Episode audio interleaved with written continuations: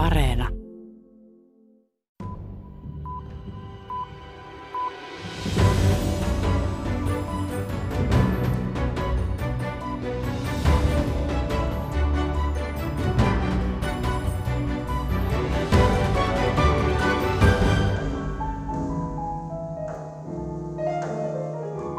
Libanonin räjähdyksen vuosipäivän aattona joukko beirutilaisia kokoontui musiikilliseen muistotilaisuuteen Vuosi sitten, elokuun neljäntenä, valtava lasti ammoniumnitraattia räjähti Beirutin satamassa.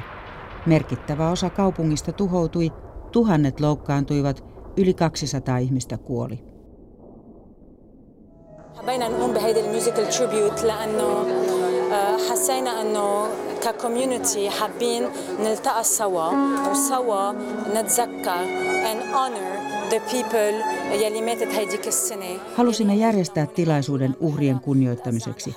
Jokainen tuntee jonkun, joka kuoli tai kärsi räjähdyksestä. Tapahtuma koskettaa meitä yhä syvästi, sanoi tilaisuuden järjestäjä Nada Hojeili.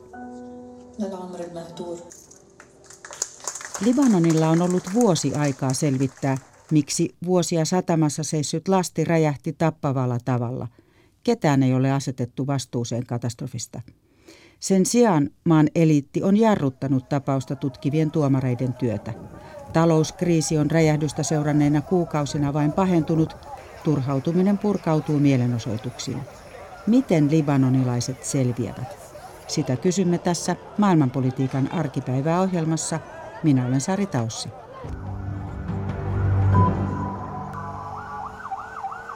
Beirutilainen Nahil Hamdan kertoi tapahtumasta maailmanpolitiikan arkipäiväohjelmassa viime elokuussa. Hamdan oli räjähdyksen sattuessa pienten tyttäriensä kanssa viiden kilometrin päässä satamasta. I held my two kids in both hands and I thought, okay, I'm dying. At least I'm dying next to them. This is all I could think of. And I closed my eyes and I held their hands, honestly. And I thought, okay, so the, the building now will, will fall down and I'm to die. I have my daughters in my hands, it's okay. Pidin kahta tytärtäni kädestä ja olin varma, että kuolemme, että rakennukset sortuvat päällemme, Hamdan kertoi. Nyt tuosta päivästä on vuosi.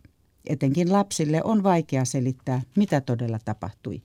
Erja Tuomala tavoitti Nahil Hamdanin vuosipäivänä. we've, we, we've been crying since morning. Now it's better. Now it's better. Olemme vain itkeneet aamusta alkaen. Nyt on paremmin, kertoi Nahil Hamdan, kun soitin hänelle Beirutiin keskiviikkona. Yes, mom. Okay, mom. Sorry. Taustalla kuuluu pikkutyttöjen ääniä. Läheisistä saa voimaa. Nail Hamdan pysytteli keskiviikkona kotosella, niin myös monet muut. The people are going to the street now with roses, paying their respects. So all the TV stations are airing interviews with the families. It's very sad. Beirut oli keskiviikkona päivällä hiljainen. Osa ihmisistä lähti ulos ruusujen kanssa. TV-kanavat näyttivät loputtomiin kuvaa räjähdyksestä, haastattelivat omaisiaan menettäneitä ja selviytyjiä.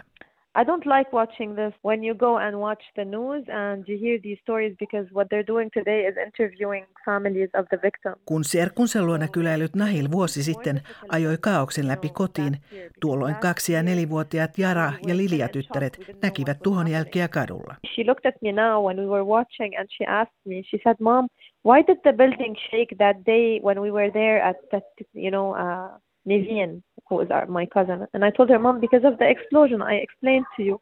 And she said, yes, but what happened? Why did the, these people die? Jara ei nukkunut viikkoon. Lilia kyseli muistopäivänä, miksi rakennus huojui ja miksi ne kaikki ihmiset kuolivat, kertoi Nahil Hamdan. Sama on kysytty Libanonissa vuoden ajan. Tutkimukset eivät ole edenneet. Satamassa on jäljellä lähes 50 metrin syvyinen monttu. Se on avoin haava paitsi maassa, myös ihmisten mielissä. Nahil Hamdankin välttelee seutua. Työpaikan toimisto on muutettu pois räjähdysalueelta. Tyttöjen suosimaan pyöräilypuistoon ei nyt huvita mennä. Ulot olivat monille niukat jo ennen räjähdystä. Nyt taloudellinen alamäki on vauhdittunut. Suklaapatukka maksoi viime vuonna 55 senttiä, nyt yli 5 euroa.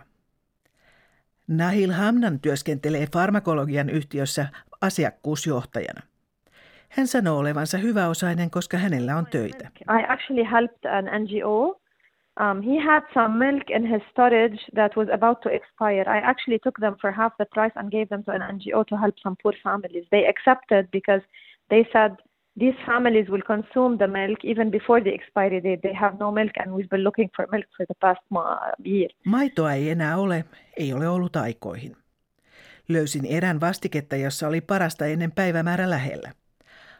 Ostin sen yhden avustusjärjestön käyttöön. Se menee jakoon nopeasti, sillä monet lapset eivät ole saaneet maitoa kuukausiin. There's no milk. You can't find even in the pharmacies milk for children. Lääkepula koskettaa myös varakkaampia perheitä. Nahil Hamdan kertoo ajaneensa ympäri Libanonia etsimässä apteekista lääkkeitä sydänongelmista kärsivälle isälleen. Uh, I went and looked for three hours across Lebanon for pharmacies until I found two boxes. Nahil Hamdan on asunut eri puolilla maailmaa. Hän sanoo palanneensa Beirutiin kotimaan vetovoiman vuoksi. Nahil Hamdan kertoo, että monien kriisien karaisemat libanonilaiset ovat väkeä, joilla on vastustuskykyä, resilienssiä, mutta silläkin on rajansa. Sietokyky on toisaalta huono, toisaalta hyvä asia. Unfortunately, unfortunately, it's a good thing and a bad thing, right? Valitettavasti se tahdonvoima on huono siksi, että olemme vain sopeutuneet. That, uh, that power of will to live and to adapt, that's what helped us become this resilient. Unfortunately, it's bad because we actually adapted to this, um, you know, having the lira of 20,000. We shouldn't have accepted it to rise to three or four. We should have went down to the streets, but we didn't. And so sometimes that's a very bad thing that we adapt. Nuoremmat eivät kuitenkaan enää halua vain sopeutua, he haluavat lähteä pohdiskeleen Ahil Hamdan. Monet perheet myyvät omaisuuttaan, äidit korujaan rahoittaakseen opintoja ulkomailla esimerkiksi historiallisin siteen läheisessä Ranskassa. Nuorten lähtöhaluja vauhdittaa myös se, että Libanon tuntuu juuttuneen paikalleen. Tämän tuhon raunioista ei tunnu nousevan mitään hyvää. I am being positive thinking, okay, Lebanon will rise again because we're a, you know, resilient country. But how will, a gov- how, how will you rise again if you have a corrupt government? Yritän kovasti olla positiivinen ja ajatella myönteisesti, mutta se on vaikeaa, kun hallitus nukkuu ja on korruption läpitunkema. Näin Erja Tuomaala. Myös Emma Pajunen oli räjähdyksen sattuessa Beirutin kodissaan. Se sijaitsee noin kolmen kilometrin päässä satamasta. Pajunen on kaupungissa edelleen nyt kirkon ulkomaanavun humanitaarisen avun koordinaattorina – Räjähdys palaa usein mieleen. Joo, no kyllähän se vieläkin tulee mieleen usein ja varsinkin silloin, jos näkee esimerkiksi lasinsirpaleita kadulla jossakin tai sitten jos on joku iso yllättävä ääni, esimerkiksi no vaikka lentokone menee läheltä, niin kyllä se säikäyttää, että se muistuu aina mieleen. Tosiaan silloin tuli tämä ensimmäinen, ensimmäinen räjähdys semmoinen pienempi versio ja sen jälkeen tämä toinen räjähdys heilutti taloa oikein kunnolla, jonka päätteeksi meidän kaikki ikkunat lensi sisään. Ja se tuntui ihan siltä, kun tämä räjähdys olisi tapahtunut siinä ihan vieressä. Mutta me oltiin onnekkaita, kun oltiin tosiaan ihan keskellä asuntoa tai siinä olkkarissa, niin ei oltu missään ikkunoiden lähellä silloin. Nyt tästä tapahtumasta on vuosi. Ihmisten elämä oli hankalaa, oli vaikeuksia jokapäiväisessä toimeentulossa jo ennen tätä räjähdystä, mutta mikä siellä tilanne on tällä hetkellä? Miten tämä vuosi on vaikuttanut? Joo, no tosiaan täällä oli se talouskriisi jo ennen räjähdystä ja, ja räjähdys tuntui pahentavan kaikkea oikeastaan. Että se tuntui silloin semmoiselta niin kuin viimeiseltä niitiltä, että oli ollut, oli ollut protesteja ja talouskriisi käynnissä. Mutta sitten sen jälkeen sen jälkeen koronapandemia sitten paheni ja sairaalat täytty reippaasti ja, ja talouskriisi paheni myös samanaikaisesti koko ajan. Eli tämä on ollut todella vaikea vuosi ja tällä hetkellä niin, niin taloustilanne on tosi paha, että ihmisten palkkojen arvo on romahtanut ja säästöt on huvennut. Miten siellä ihmiset voi jokapäiväisessä elämässä ylipäänsä sitten tulla toimeen? Se on, se on hyvä kysymys, että tosiaan kun ajattelee, että palkkojen arvo on täysin romahtanut ja säästötkin on mennyt, että se mitä mä oon paikallisten kanssa jutellut, niin, niin ainoa keino on tavallaan, jos onnistuu jotenkin saamaan ulkopuolelta esim. dollareita vähän, niin, niin sillä, sillä pystyy elämään, mutta niin kuin ihan se, että yrittää näin Libanonin punnilla tällä hetkellä, kun hinnat on todella korkeita, ihan siis perustarvikkeiden hinnat, niin en ymmärrä, että miten silloin pystyisi selviämään, eikä, eikä ymmärrä siis mun jututtamat libanonilaisetkaan.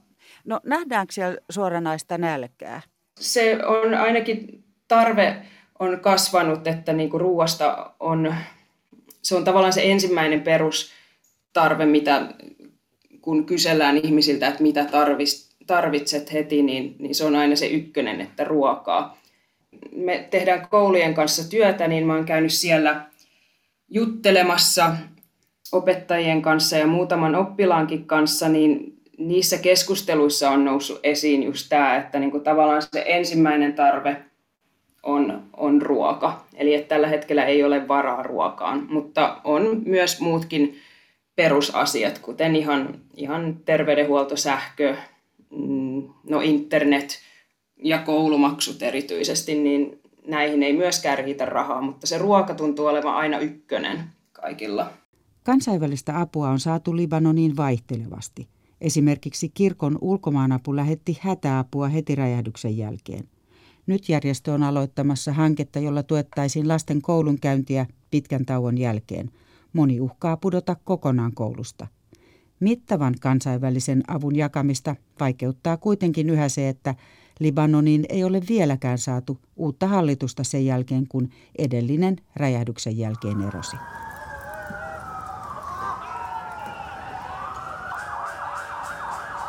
Iltaa kohti myös vuosipäivänä syntyi kahakoita mielenosoittajien ja turvallisuusjoukkojen välillä.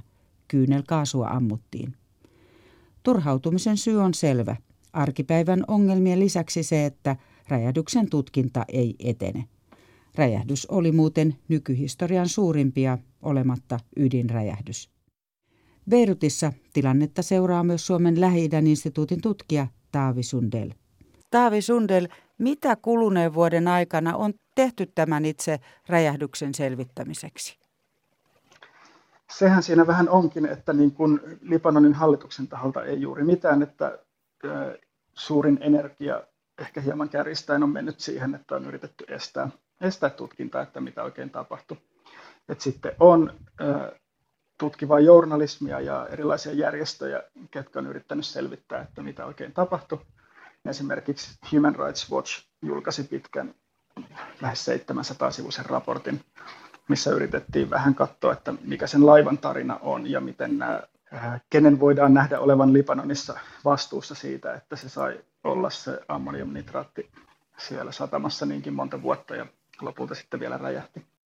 Human Rights Watch-järjestö julkisti kuluneella viikolla ison raportin. Sen mukaan on vahvaa näyttöä siitä, että moni Libanonin viranomaisista ja poliitikoista tiesi ammoniumnitraattilastin riskeistä – ja että heitä oli aktiivisesti varoitettu vuodesta 2013 asti satamassa maanneen aineen vaaroista. Culpability for the explosion still rests with those officials who knew the ammonium nitrate was being stored at the port in an unconscionable and dangerous manner and failed to do what was within their authority Vastuu on yhä niillä, jotka tiesivät, että lasti oli varastoitu vastuuttomasti, mutta eivät tehneet asialle mitään, sanoo tutkija Aja Masjoub.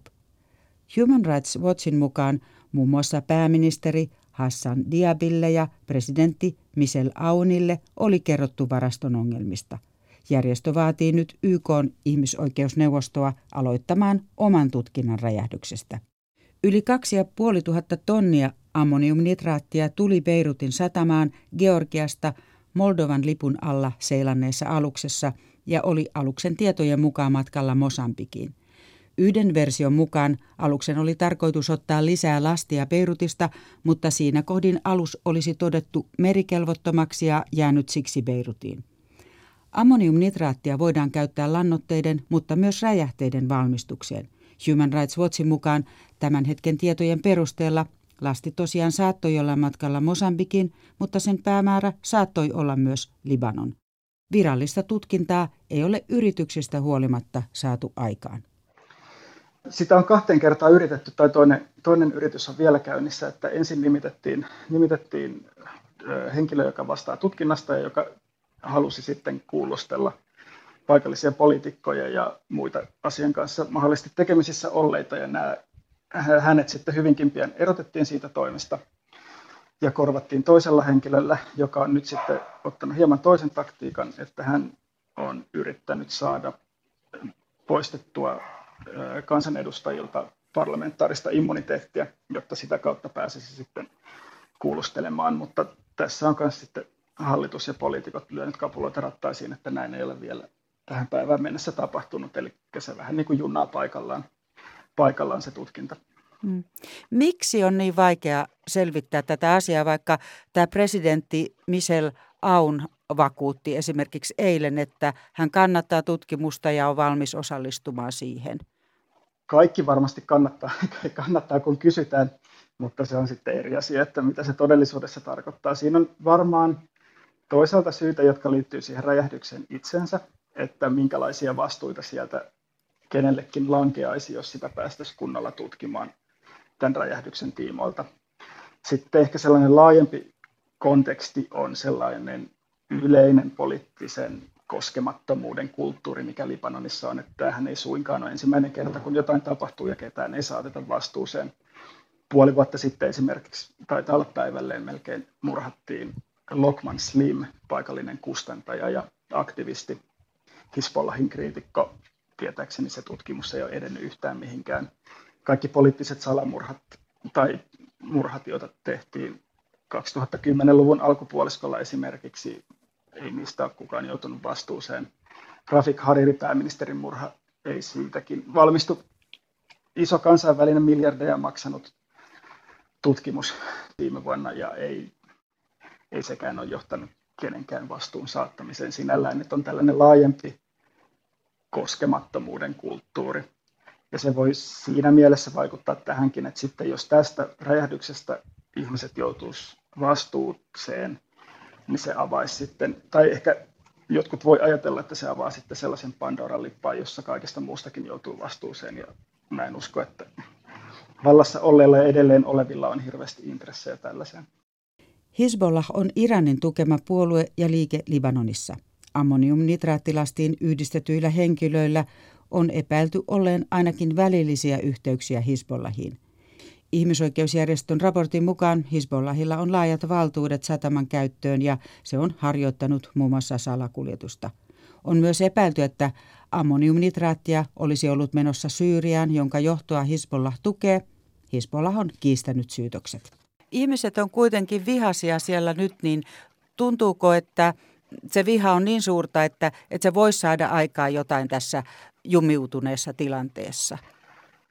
Henkilökohtaisesti sen räjähdyksen jälkeen jotenkin itselläni loppui usko, että, että se muutos tulee kovinkaan helposti tai nopeasti tai katujen kautta. Et silloinkin pari päivää sen räjähdyksen jälkeen oli tällainen vihan päiväksi lanseerattu päivä, jolloin oli isoja mielenosoituksia parlamentin lähistöllä ja silloin mielenosoittajia vastassa oli poliisia ja armeijaa ja ammuttiin kovilla luodeilla kyynelkaasun lisäksi mielenosoittajia. Hyvin vaikea nähdä, että, että tästä kovin nopeasti päästäisiin eteenpäin mitenkä rakentavasti. Hmm. Mutta onko tilanne tällä hetkellä se, että myös tätä periaatteessa luvattua kansainvälistä apua ei saada sinne siinä määrin, kun tarvittaisiin ja voitaisiin siksi, että Libanonin hallinto ei suostu mitenkään muuttamaan tapojaan? Joo, eli se on ollut jumissa siitä räjähdyksestä lähtien, silloin hallitus eros ja uutta pääministeriä ei ole vielä saatu, saatu vuodenkaan jälkeen. Ja siis humanitaarista apua on tullut ja tulee tietääkseni edelleen, mutta sitten tällaiset isommat IMFn lainat ja sen koko luokan apu, joka auttaisi sitten Libanonia tämän ta- valtavan talouskriisin selättämisessä, niin siinä on tähän asti ainakin pidetty kiinni siitä, että pitäisi oikeasti tehdä jotain uudistuksia, eikä vain puhua uudistuksista. uudistuksista. Ja ensimmäinen askel nyt olisi ylipäätään saada aikaan hallitus maassa, mutta on, ottaa aikansa. Miten voit selittää sitä vielä, että tätä hallitusta ei saada aikaa, jos kuitenkin sitä rahallista apua siellä tarvittaisiin?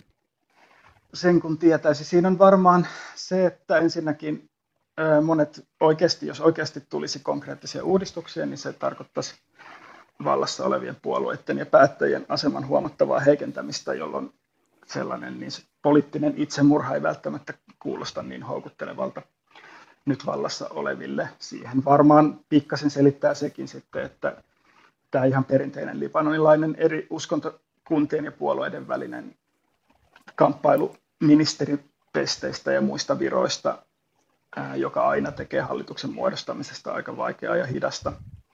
Et siihen, siihen on varmaan useita syitä. Mm. Mutta kyllä se varmaan se suurin on se, että se oikeasti merkittävät reformit, niin ne, ne on kaikki aika vaarallisia tämän valtaa pitävän eliitin kannalta.